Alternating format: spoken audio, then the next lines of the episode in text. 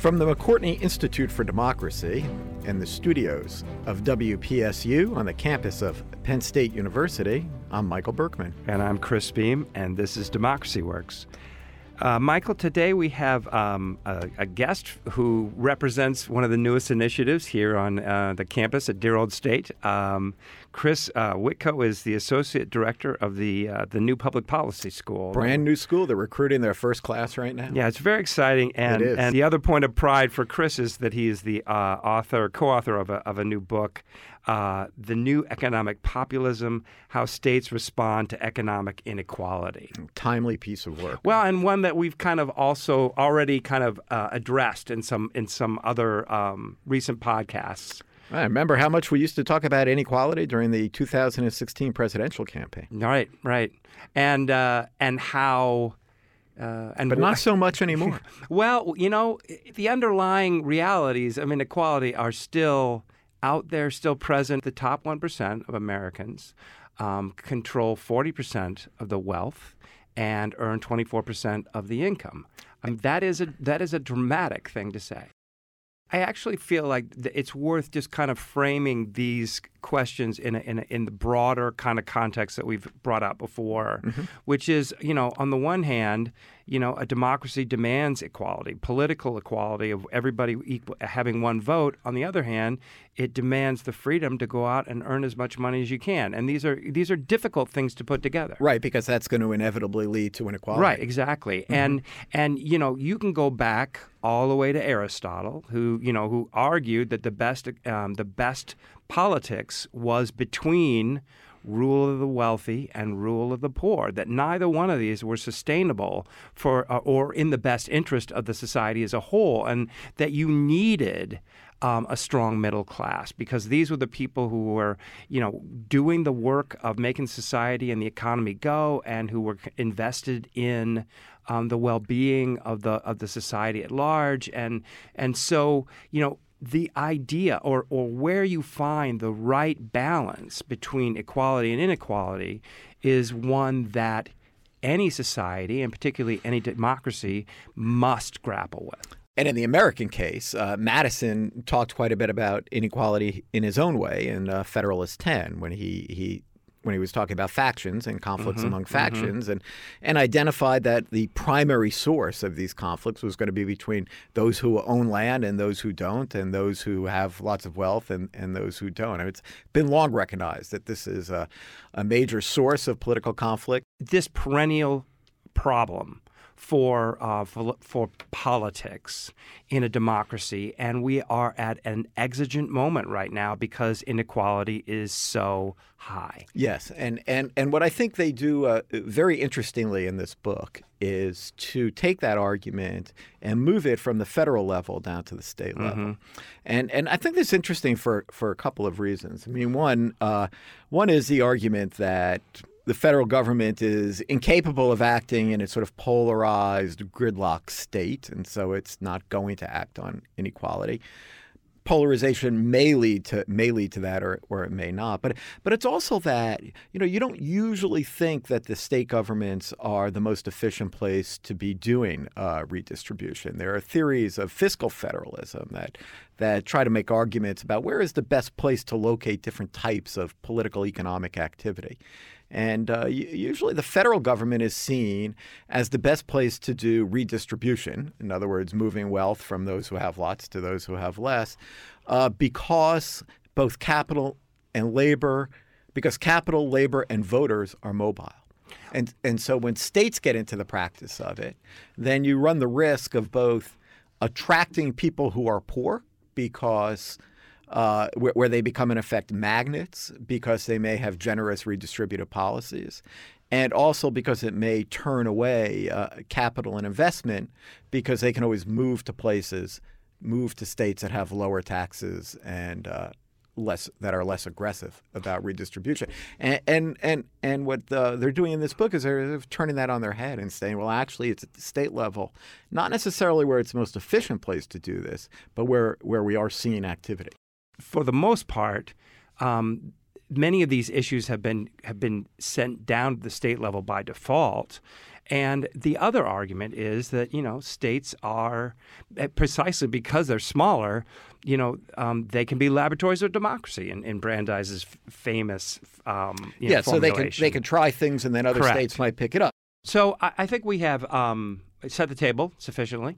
So um, this, I mean, again, this is this is a really uh, a great opportunity for us to hear from an expert to talk about, um, you know.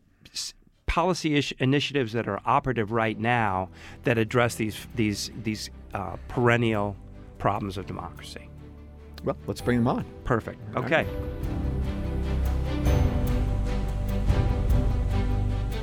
This is Jenna Spinelli here today with Chris Witko. Chris, thanks for joining us. Thank you. It's great to be a part of this award-winning podcast. Oh, flatter. That's always always a good place to start. yes. Uh, so there's there's a lot to unpack here when it comes to income inequality and democracy. Um, I thought maybe we could start by just uh, talking a little bit about why these things are why these two things are so closely linked. Yeah. So you can go back uh, really thousands of years at this point, back to Plato and, and things like that, where people have looked at the relationship between inequality and democracy and whether these things are, are really compatible. Um, of course, we're going to have some inequality in a capitalist system, but when we have a democratic political uh, system that assumes some level of equality, there's a concern that when you have really extreme levels of economic inequality, that it undermines that idea of some measure of political equality. So that's been something scholars have been talking about for a very long time. Mm-hmm.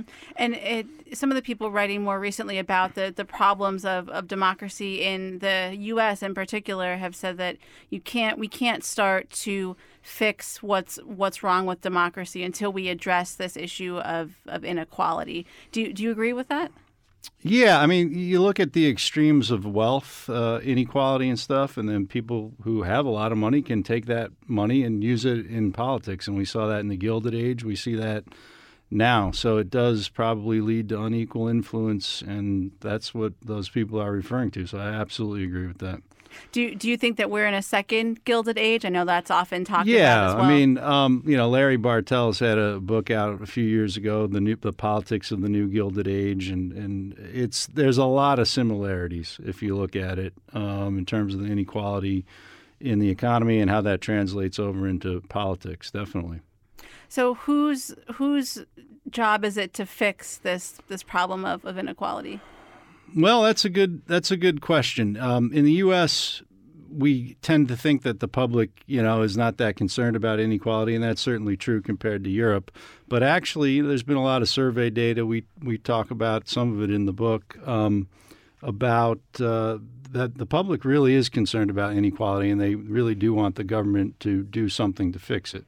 You know, in the U.S., which, which level of government and how do we actually go about fixing it? Those are pretty dicey issues. But really, people are concerned about growing inequality, and they, they, they would like it to be lessened.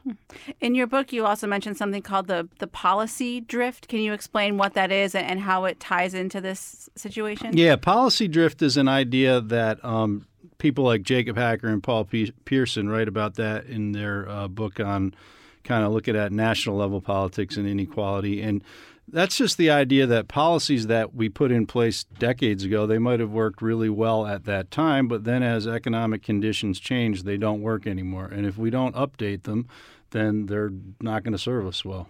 If you uh, enacted the minimum wage in the 1930s, I don't remember exactly what it was, but it was like two dollars an hour. Imagine if imagine if that had never been updated. Wow, the purchasing power of two dollars an hour would really be less than it was in the 1930s. And actually, we've seen that at the federal level with the federal minimum wage. If you look at the 1960s, in real terms, the minimum wage was about twelve dollars an hour and through inaction, you know, the policy hasn't changed at all. Policy is exactly the same. But of course, inflation eats away at the amount, the, the value of the minimum wage. So if we don't adjust policy to the changing economic circumstances, then the policy doesn't work as well as it did when it was enacted. And that also ties into uh, political polarization as well. You you argue uh, in your book, is that right? Yeah. Well, polarization um, is obviously a, a, big issue, you know, in Congress, and what it, one important implication for inequality is it just prevents much of anything from getting done. So if we need to change policies and update policies to address changing economic conditions, then polarization just makes that much harder. Mm-hmm. So, so what what's the disconnect then? If there, you know, if, if public opinion really does support action on these issues, why why can't why doesn't that that translate into to something kind of moving forward? Well, there, there's I mean the polarization is that's preventing a lot of pretty much anything um, getting done, but also some of the things we talked about a second ago, where you have big business and the wealthy have just a lot of influence in politics. So that makes it really hard to get any type of egalitarian policies enacted in Washington D.C. Mm-hmm. Going back to, to that that public opinion opinion idea again, is there uh, where does the kind of notion of this uh, pull yourself up by your bootstraps type of type of mentality fit in, in in terms of how how much of a problem people think inequality actually is? Yeah, I think um, you know that's kind of the idea behind the American dream that if you just work hard, you'll you'll get ahead and and everything will be fine. And certainly Americans have, uh, they tend to blame individuals more than the system for things like poverty and unemployment and stuff like that. That's true. But I think it's also the case that, that you know, even even considering that, now people are more concerned about inequality. We saw the, um, you know, protests against the Occupy Wall Street and stuff like that. There's been politicians talking more and more about this in recent years.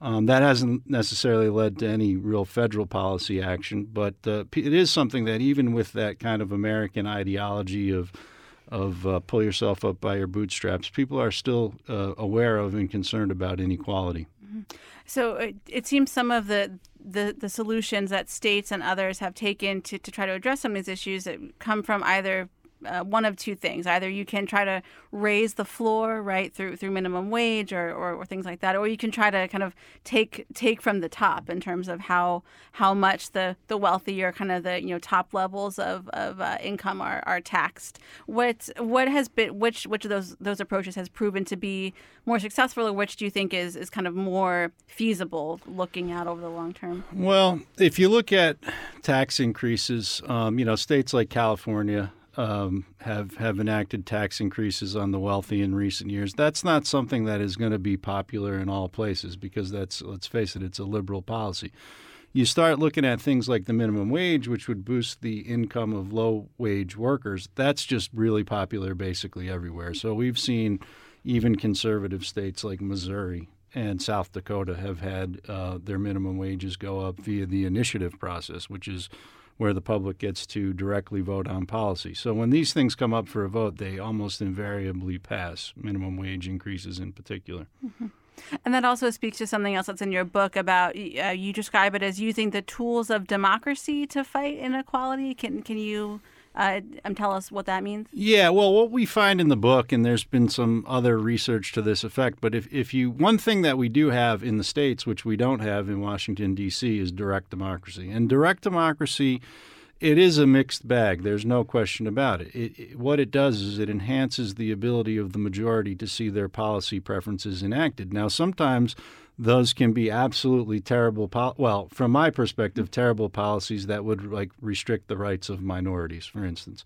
But if you think about it in an economic situation where the wealthy are getting wealthier and the elected officials are uh, i don't want to say owned by the wealthy but you know heavily influenced by the wealthy um, the initiative is a way where you can circumvent the interest groups to some degree and get around those incentives facing elected officials, and the public is able to directly affect policy. Um, so what we, you know, and other researchers have found this as well, is that policy is more in line with public preferences in states that have the initiative option. So we're seeing some of this in inequality, where particularly we're seeing this with the minimum wage uh, increases in a lot of states, which we talk about in the book.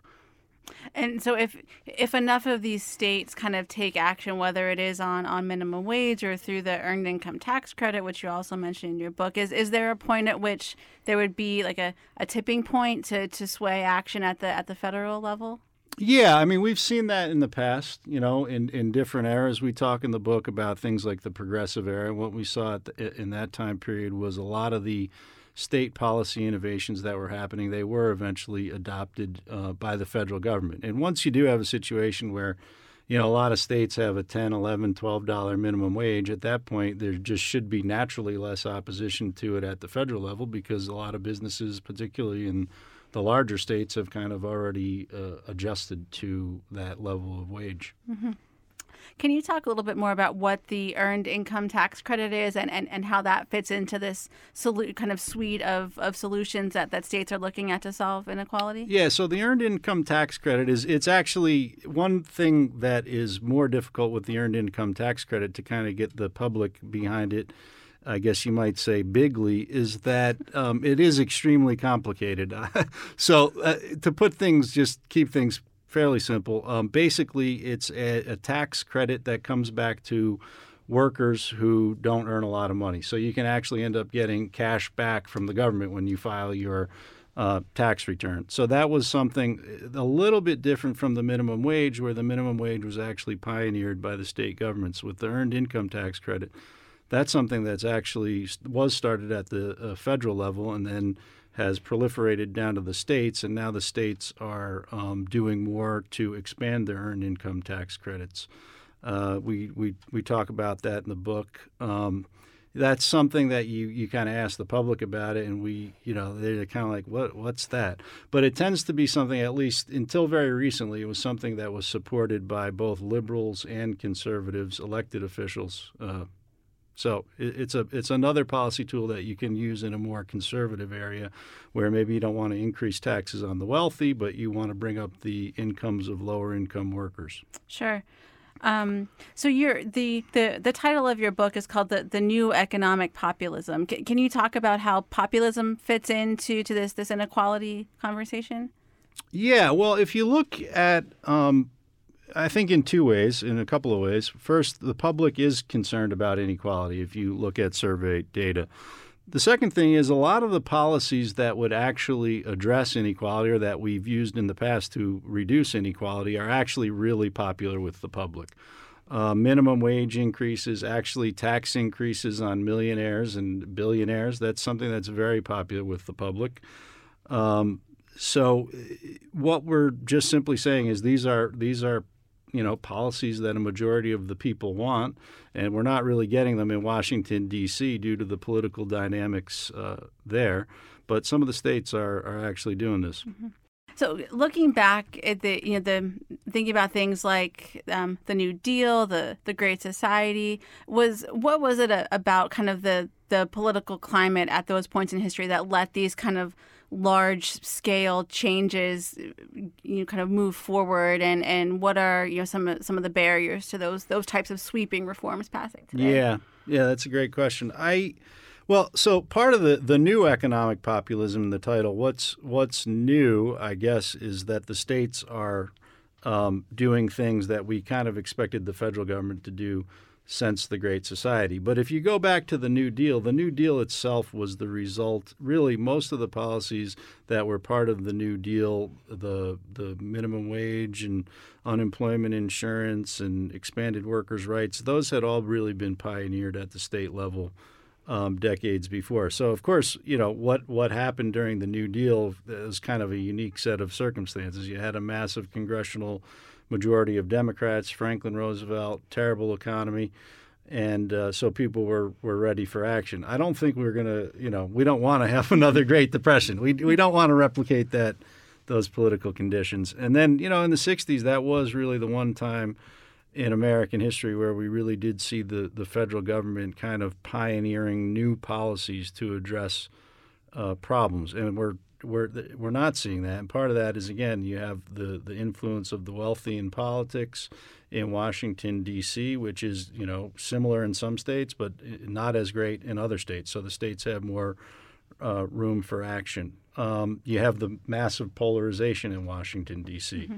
Uh, which prevents anything from getting done. So, uh, do I? I don't think this is going to change very much in the short term. I think the the goal would be that some of what's happening in the states uh, over the long term can kind of trickle up to the federal government so that when this kind of fortuitous set of circumstances does take place, uh, the policies are ready to go and we kind of know what to do. Mm-hmm. So for for people out there who who are concerned, small d Democrats, uh, short of uh, you know ballot ballot measures that may or may not come up in their states, are there there other things people can do to to try to in their own way make make progress on some of these issues? Absolutely. I think, um, I mean, in other research that I've done with, with Bill Franko and Nate Kelly, we, we have a paper that shows that voter turnout is really important to the types of policy. So if you have um, class bias in voter turnout, you, you have more uh, unequal policies and more inequality. So people need to vote. And so people that uh, are concerned about democracy, number one is they need to uh, be supporting organizations that are fighting attempts to limit voting rights uh, by by people. Um, of course, you should vote yourself. Uh, you know, me voting and you know as a PhD, that's not necessarily going to change things very much. But we need to do more to kind of mobilize lower income voters. So any supporting organizations to make that happen is a is a good idea. Is there any type of, of ideal that, that we should be looking for? Well, no, I, I, and that's always dicey, right? I, I don't think we can specify a mathematical point at which okay we're good, and you know within two percentage of point, points of this, it's it's bad, and and that's frankly that's part of the danger of of this situation is you never know when things have gotten too extreme and when that tipping point has been reached. Um, so I think we need to take this seriously before we we we definitely know we're there. I don't think anybody wants pure economic equality. You know, I know I deserve to be paid much more than most of the people I work with, and I'm sure you feel all the all the same. I'm kidding, of course. Um, so nobody's really sitting here wanting uh, wanting economic equality, but what we also don't want is extreme extreme inequality, which is corrosive to democracy. It's very corrosive to society. You can go back in history and look um, at places that have uh, extreme levels of, of inequality, and you don't want to be there. Mm-hmm. Um, so I think that's what we're talking about. We don't want everybody to earn the same. I mean, I don't think very many Americans would support everybody earning the same income or pure equality, and that's not going to happen. But just avoiding extremes of inequality is the goal. Going back to to minimum wage. It's one thing to to kind of uh, you know raise it to twelve dollars or you know fifteen dollars an hour, but then you know of course with with inflation, prices are are going to, to continue to rise. And given all of this you know polarization and gridlock there's a chance it might not ever go up again right? So how how can states kind of reconcile with with that? Well, you've seen um, some states have begun to index their um, minimum wages so that it will go up each year, you know, um, either at the rate of inflation or the rate of personal income growth or, or, something like that. So, and that's a way to get drift basically to work on behalf of preserving more equality uh, as opposed to working against it. Mm-hmm. And there's also, um, you know, do you want to talk about healthcare at all? I'm just thinking about like not just not just the the money that you earn, right? It's about what you spend it on, and you know, what role do things like the the Affordable Care Act and some of the other kind of more drastic proposals like Medicare for all? Mm-hmm. How how do those things factor well, in here? The the Affordable uh, Care Act is actually quite interesting because it is one of the few real major, I guess, egalitarian policies that we've seen enacted you know, in, in D.C. in recent years. And it's what we saw actually in this past election cycle and in the past few years, again, in initiative states where this thing gets on the ballot, expanding Medicaid, um, it's passed in um, Idaho, for instance, was one of the places where this uh, passed in 2018. And so the there's some problems with how the ACA was designed. Uh, you know, it could have been stronger and, and this and that and the other thing. But we're seeing a similar logic where states are, of course, liberal states, you know, expanded Medicaid right away.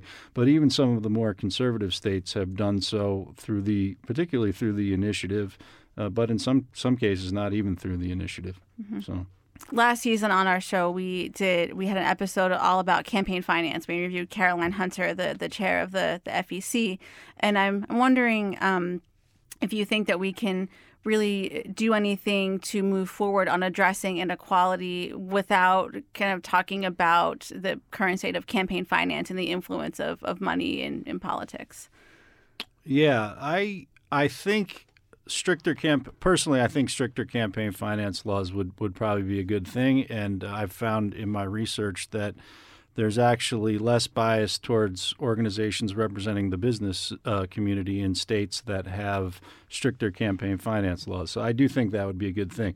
The pro- the problem is right now the Supreme Court and a lot of state courts are really against regulating money in politics. Okay, so in the meantime, what do we do? I mean, I think the other thing we can do, since we really can't very easily limit the the infusion of money from big business and the wealthy into politics, one other option is to just try to increase money from other voices into the system we've certainly seen people like Beto O'Rourke as you know kind of one example of somebody who was able to I think maybe you know change the the not only for his own campaign but it seems like he's also putting into place some kind of longer term infrastructure changes to try to change how people donate or you know make it easier for people to, to register to vote. Yeah, like we've seen we've seen a lot of that. I think really probably going back to Howard Dean mm-hmm. is where a lot of this kind of started and, and it's been you know that we've seen a lot of politicians raise a lot of money from just individual donors in recent years. And the thing with the the money, I mean,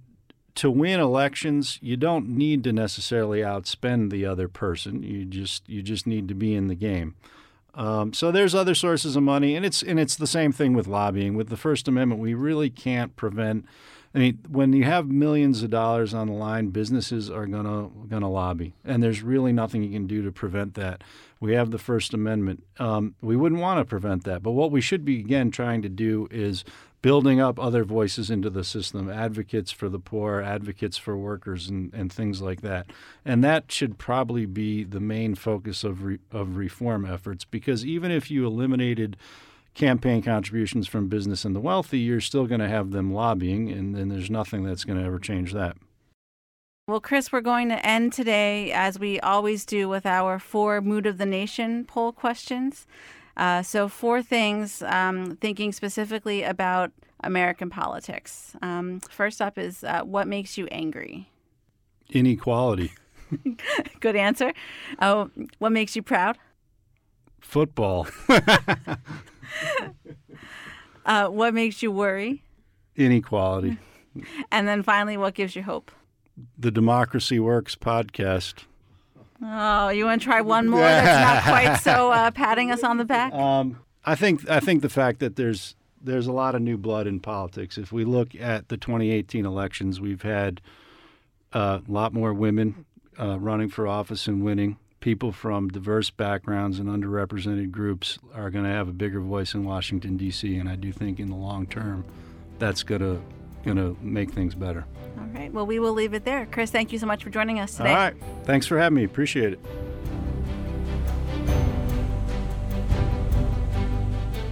All right. Well, that was excellent. Really good answers and really good questions too. So um, a lot to chew on there. Um, the the one thing that I that I wanted to mention uh, that I found thought uh, reflected something in a podcast that we had pretty recently. Um, with um, our colleague John Gastil and uh, Robin Teater from Healthy Democracy was um, their efforts to um, kind of democratize or maybe re democratize the initiative process. And I think both of us. Um, um, reflected this this attitude about demo, uh, about the initiative process that it has been taken over and that it's not very democratic and that we don't advocate for more of it.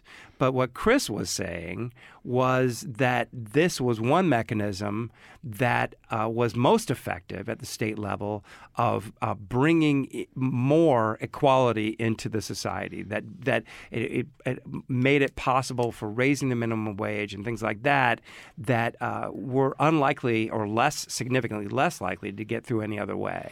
Uh, yes, Chris. Uh, well, we saw this in the recent election, actually. There were some important outcomes and referendums that speak directly to what Chris is mm-hmm. talking about. There were three states, I believe, three, three states controlled by Republican uh, by Republican uh, office holders, which have been uh, resistant to expanding Medicaid. And Medicaid was expanded through uh, the referendum because that's what people wanted. Uh, others where the minimum wage has been increased, and so I mean, Chris's point here is that. Uh, states that have referendums are often able to adopt policies closer to what their voters want. Right. Uh, that is true. Mm-hmm. It's also true what we were talking about in that last episode, which is that this process can be overtaken mm-hmm. uh, by uh, by narrow interests, and yeah. that and that and initiative, which kind of kind of gets us around in a very strong. Well, also that initiative and referendum uh, motions can be written in ways that are very confusing mm-hmm. and difficult for people to understand, but at other times it can be quite simple. Mm-hmm. Uh, and yes, yeah, so his point is well taken there. Direct democracy is a is a way that can keep uh, policy closer to what the people want because you're not getting office holders who are perhaps corrupted by campaign contributions or whatever, wherever the party wherever the party uh, party goals are, uh, to be able to uh, affect changes that might have something to do with inequality. So yeah, there's a there's a hunger for it. As inequality increases, we, we only see more of that. Right, and and and and it can also often lead to you know somewhat authoritarian populist outcomes too. Sure, I mean there's a there's a um, and that was that was FDR's argument, right? That if we don't address this through well, if we don't save capitalism, right, we're going to lose it precisely. Yeah. And what's going to come come instead is likely to be authoritarian authoritarian and, and undermine freedom. So if you know if you the plutocrats of New York and throughout the rest of you know 1930s America, if that's not what you want, then you need to back these kind of movements to increase inequality or uh, to uh, combat inequality. Yes, to let off steam. If exactly else. right. Yeah. You know you see you know this kind of gilded age where the inequality was extremely high, and then after um, you know World War One, and the Great Depression, World War II, and then the years shortly thereafter, inequality or inequality was addressed and it went down, and now you're going up. And so, you know, you just wonder if it's not almost there's just this natural kind of reaction and counter reaction, and we're, we're you can see on the horizon this kind of counter reaction coming. What do you think of that? I'm skeptical of anything that says there are actually natural reactions to. I, th- there's no reason that inequality can't keep on growing. Well, and if, if Aristotle's right, then that's not true. But the political tools can be developed to suppress democracy. Yes, and therefore not have to respond. Okay, to fair enough. Yeah. But uh, but I mean, if there, you know, if we remain a democracy, and if we remain um, if that remains a mechanism for the free and fair expression of the will of the electorate, then it does make sense that um, this rising inequality is going to manifest um, change in the elect in the in the population. Yes, and certainly you get the sense that this just can't keep on going this way. That it's just this sort of massive inequality getting more massive all the time, mm-hmm. getting more dramatic, uh, more exaggerated, it is just going to at some point either have to be addressed or is going to have something's going to give. Something's going to give. So what's you know, w- you know, whenever there's a crisis, you know, it's either dealt with successfully or it isn't. And if it isn't, then you open the door to more dramatic and more, um, well, let's face it, terrifying prospects. And so, you know, that's where we are now, right? It's it's an interesting time, and the the the condition, the extent, the extremity of of inequality in American society is is what's at issue here. Well, and to a certain extent, what the the work of uh, Chris Witko allows us to do is to look across states. At uh, some states have addressed inequality more than others, and some states inequality is more of a problem than others, and we can see what the consequences are. Yeah, and, H- and hence the laboratories of democracy. Absolutely, and so this is this is a you know a, a, really good issue for us. It's not one we're gonna we're gonna put down. It's one that we want to keep uh, addressing. But what uh, Chris Witko has done, in addition to really doing a great job of representing this new school of public policy, is to give us an, an insight into um, how these issues are addressed, uh, given the reality of, of hyperpartisanship at the federal level. Well, and certainly they're going to be fought out within the Democratic primaries yeah. in 2020. Uh, within the Republican Party, less talk about inequality. Donald Trump did used to talk about it, but he hasn't pursued a populist economic program. So kind of hard to say right now where that means. He we'll see. Be, we'll see, won't we? If he were a candidate in Right, and and you know, Yeah. and I I'm, I yeah, I think I've heard like Marco Rubio, for example, make these kind of uh, inroads. So I do think that there is a kind of uh, widening awareness that this has to be addressed. I suppose, but they're they're going to have to figure out a way to address both the support for tax cuts that are aimed generally at those with the most money and a concern with inequality. You really can't have both. No doubt. And and that is as good a note as any on which to end. So uh, again, to be continued. these these issues are not going away, and they're they're fascinating and and and worth our time. So, from the campus of Penn State University and the studios of WPSU, this has been Democracy Works. I'm Chris Beem. And I'm Michael Berkman. Thanks for listening.